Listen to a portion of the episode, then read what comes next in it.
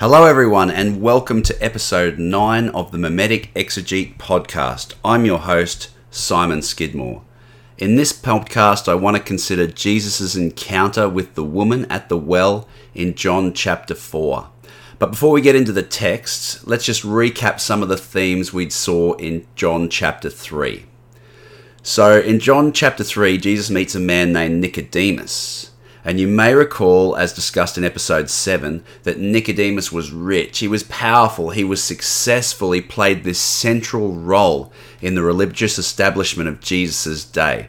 This guy was like a megachurch pastor. And so many people looked up to Nicodemus as the stellar example of like religious piety. But even though Jesus was highly respected, Jesus told Nicodemus that he needed to be born again. Specifically, Jesus told him he needed to be born of water and of the Spirit. Now, you might also remember that Nicodemus misunderstood what Jesus was talking about.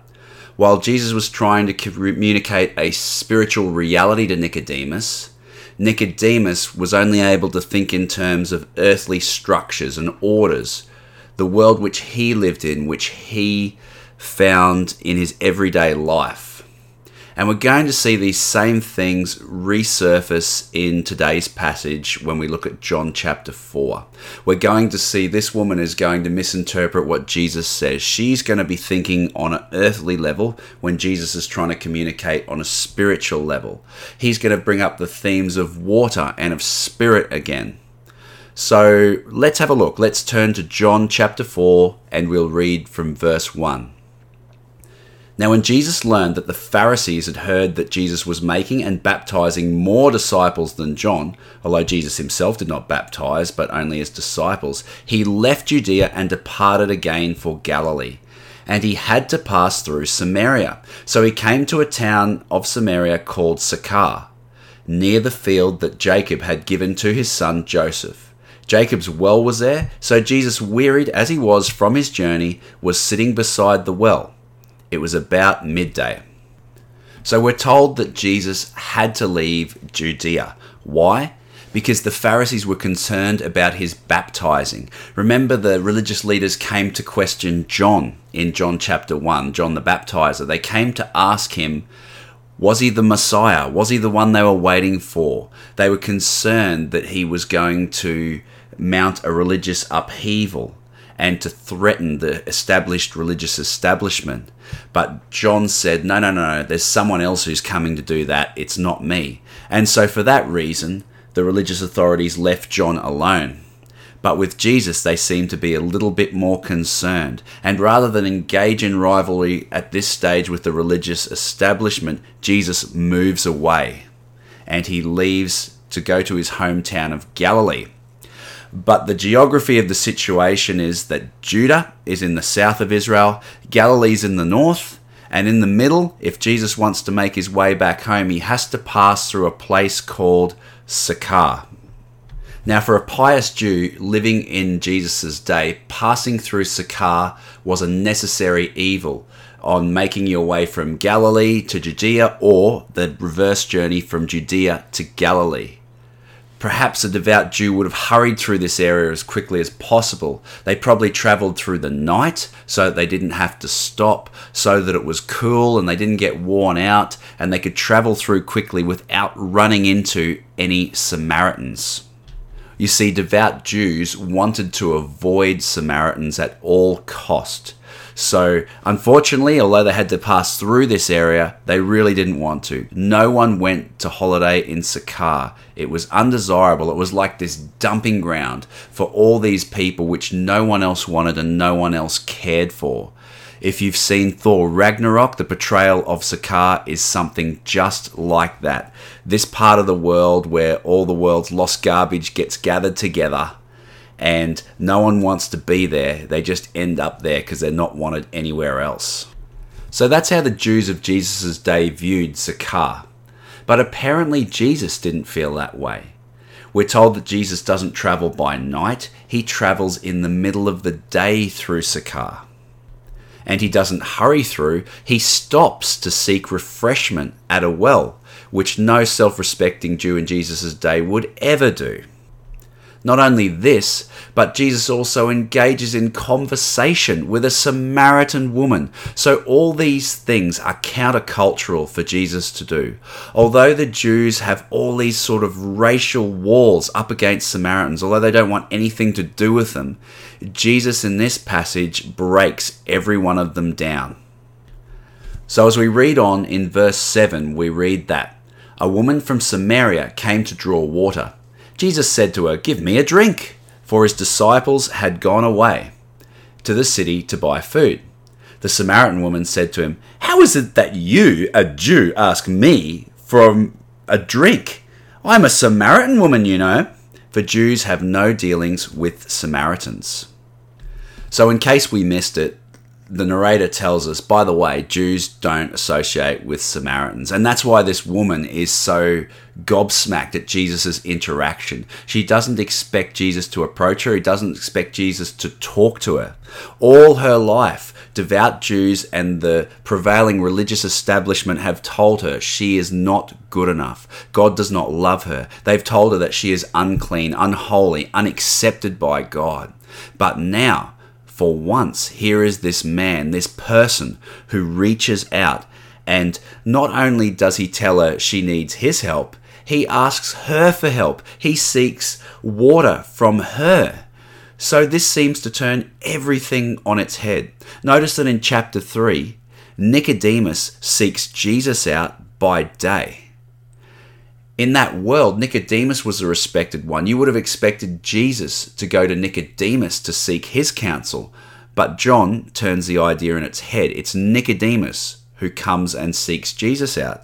Also, we would have expected Nicodemus to come by day, because Nicodemus is an upright man. He's got nothing to hide, right? But in John chapter 3, he sneaks under the cover of darkness because he's afraid of the religious establishment finding out that he associated with Jesus. Now, see what the writer does with this Samaritan woman in the text we're looking at at the moment. Unlike Nicodemus, this Samaritan woman comes to Jesus by day. Now, a lot of preachers and pastors have said, oh, she comes to him by day because she's ashamed. She doesn't want to bear the reproach of the other women in the town who will tease her, who will mock her. The general idea is that most people would come to collect their water at the cooler times in the day, so either at twilight after the sun goes down or early in the morning before the sun comes up.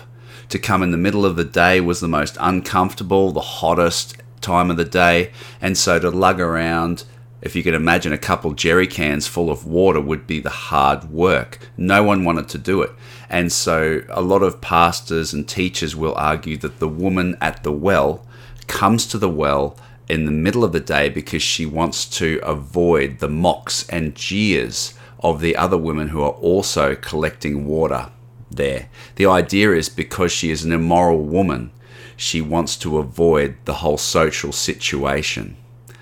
I don't think that's the case. I think there's a very compelling reason why the woman might otherwise come to collect water in the middle of the day, but I'll get to that a little bit later in the themes of light and darkness in the narrative, she comes in the middle of the day when everyone can see. She doesn't seek Jesus by night. And notice she doesn't even seek Jesus, it's Jesus who comes to her, while Nicodemus seeks counsel and help from Jesus. Jesus actually seeks counsel and, and sustenance from this woman. He asks her for a drink when he's thirsty. This is crazy. No self respecting Jew would ever do this. They were the ones who had the water. They were the ones who had access to true spiritual health and life. They would never come and seek that from a Samaritan. Yet, in this story, that's exactly what Jesus does. As a Samaritan woman, this woman has been kicked to the edges she plays no role in the religious establishment of her day. No one cared what she thought, and no one wanted to hear what she had to say. So, could this text present a bit of a challenge for us? Let's think about the way we approach certain people and certain experts in certain fields. All too often, we'll dismiss someone's opinion because we don't consider them sufficiently qualified or not part of our religious denomination or social group. Yet in this story, Jesus leaves his social convention and his social group to engage with and seek help from someone who dwells outside of his world. No one else cared what this woman had to say, but Jesus cared. No one else took the time to listen to her, but Jesus listened. Perhaps there's someone like that in our lives who we need to take more seriously and we need to listen to what they have to say. Maybe, just maybe, if we can see the world from their perspective, we might learn something. In verse 10, Jesus continued If you knew the gift of God and who it is who is saying to you, Give me a drink you would have asked him, and he would have given you living water.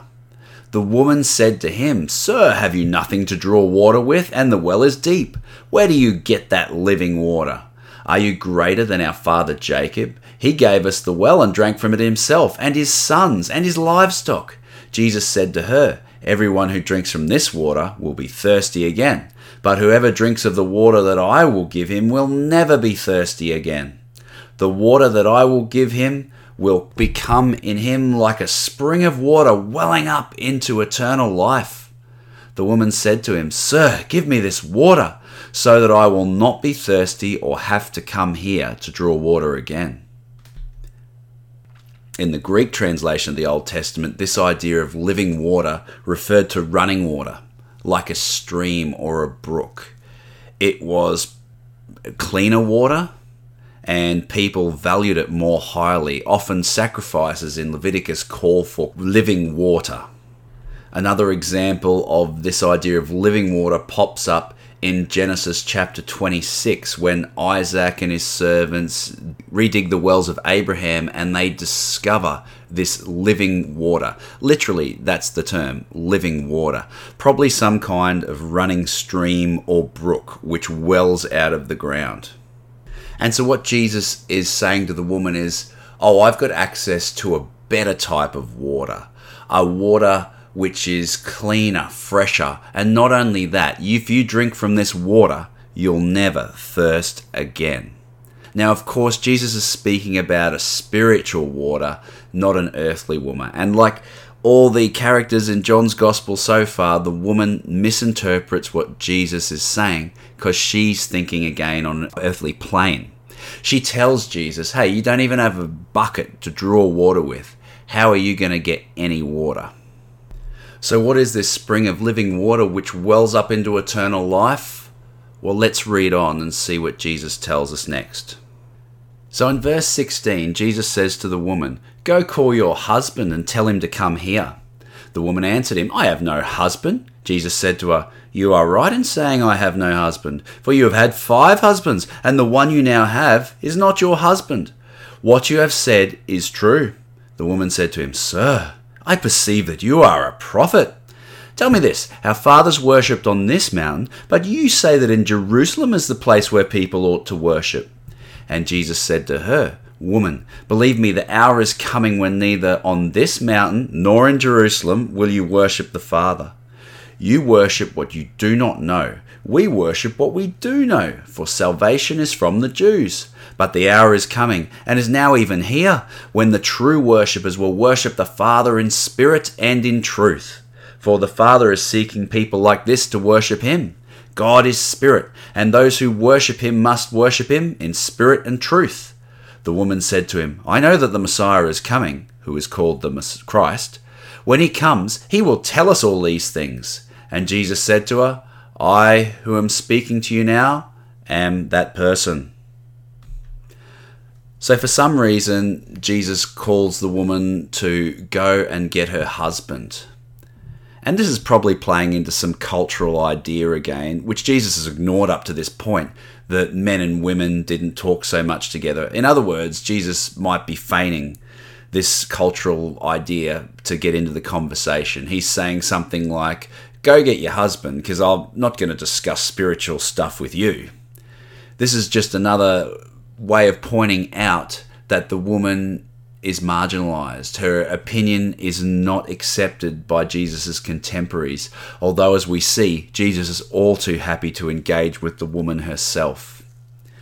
Now, Jesus knows that the woman doesn't have a husband, and this is what convinces her that Jesus is a prophet. Now, when many modern preachers look at this text, they say, Oh, you see, the woman is immoral. She's had five different husbands and now she's living in a de facto relationship. Now, I doubt very much if that's what's going on in this passage. I think this is a case where modern preachers have taken their own contemporary social situation and the challenges which they have and morality in our culture, and they've imposed those ideas onto this ancient text, which has nothing to do with it. In doing this, they miss the whole point. Remember, this woman is marginalized. She's disenfranchised, been kicked to the curb. She's powerless. In telling us that she's had five husbands, the author's trying to tell us hey, this woman can't maintain her marriage. Maybe the men have been unjust to her. Maybe they've divorced her unfairly. Maybe they've died. Maybe this is a woman who's been widowed five times, in which case she is extremely unlucky. Maybe she's picked the wrong men again and been extremely unlucky and they've mistreated her. And now she lives with someone who is not her husband. Now, in the ancient world, they didn't have de factos. People lived with husbands and wives. If this woman is living with another man, it's probably not a lover. The man she's living with may have had mercy on her and taken her into his house and provided for her because, again, she's got no one to look after her. That's the best case scenario. Maybe it's a son of the woman who's taking her into his home and provide for her like a good son would. But in all likelihood, I think the most probable scenario, I think the most probable identity of the man she lives with is a slave master relationship. Probably some man has taken advantage of her poverty and has taken her on as a slave because so many men have had this woman. She's having trouble finding a marriage partner, and in her desperation, she has accepted the role as a slave to this person. And so, in all likelihood, I think that's why she's probably there in the middle of the day, is because her onerous slave master has sent her out in the middle day to collect water. She's been forced to do this because he wants water right now, and he doesn't care if it's the hottest part of the day. All he wants is water, and he wants it now. So, I think pointing out that this woman is immoral is missing the whole point of the passage. The point of the passage and this woman's social situation is that she's poor, oppressed, disenfranchised, and she has no voice. Yet, Jesus is willing to sit and converse with this woman. In verse 22, the woman raises the question of religious observance and the correct way and place to worship. And notice how Jesus redirects the conversation. He says that there's a time coming when these religious forms and orders will no longer be important, but those who worship the Father will worship Him in spirit and in truth.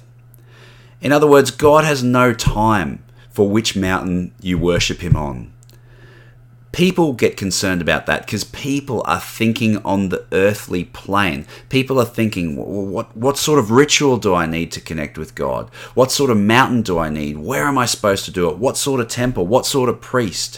What sort of community do I need to be a part of? But Jesus is saying this is an earthly thing. This is how earthly people think.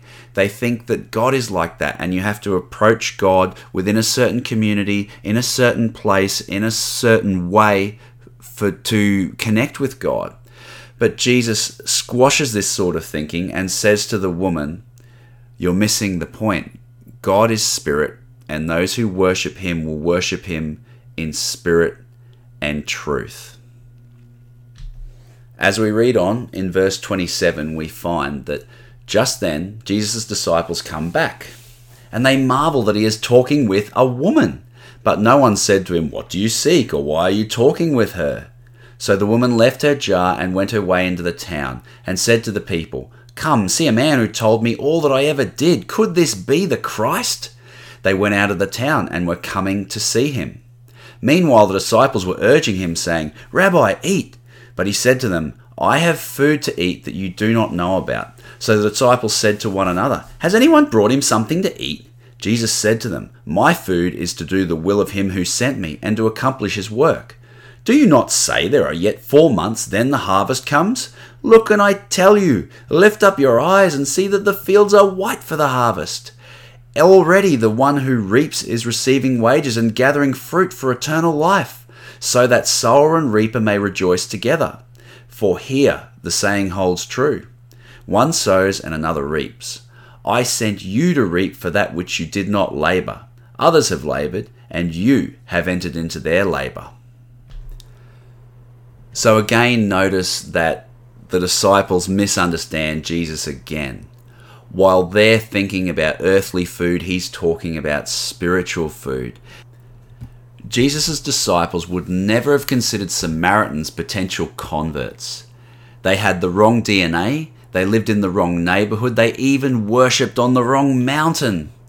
Yet, Jesus challenges his disciples to open their eyes and see what God is doing in the world while Jesus' disciples are fixated on observing the right religious forms, worshipping on the right mountain with the right structure, with the right priests, with the right rituals, God is even working outside these structures. Today, this would be like telling a fundamentalist Christian that God is working through his Buddhist or Muslim neighbors. As if that's not scandalous enough, Jesus calls us to view and to treat these people as fellow workers in the harvest. According to Jesus, the Samaritan religious order, which the disciples discounted, that same religious order has produced a crop which has reached maturity, and now it's ready for Jesus and his disciples to come and harvest it. Many people interpret this idea as a command to convert people to Christianity. But isn't that just another way of interpreting Jesus' spiritual words in an earthly way.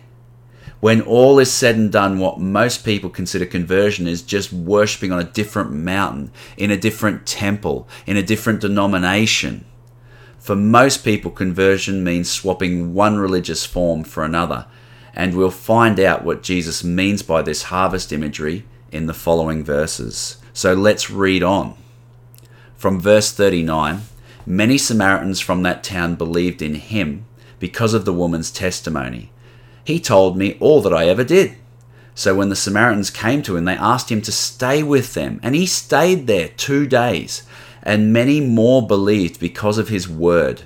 They said to the woman, It is no longer because of what you said that we believe, for we have heard for ourselves, and we know that this is indeed the Saviour of the world.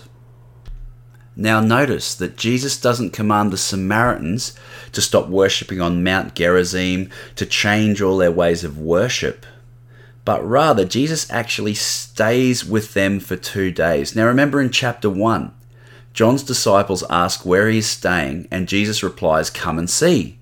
Now, in John chapter 4, Jesus stays with the Samaritans. So, this is huge. Jesus doesn't dwell in Judea with the central religious establishment. Jesus dwells on the outside with the poor, with the marginalized, with the despised, with the outcast.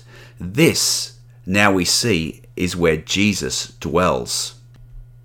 In verse 41, we're also told that many of the people there believed because of his word. The word, as we're told in John chapter 1, is what Jesus incarnates God's creative wisdom. In other words, Jesus came and remained with these people in Samaria for two days, and they saw God revealed in human flesh. They were able to speak with, touch that creative wisdom which created the world in Genesis 1. And what did that look like?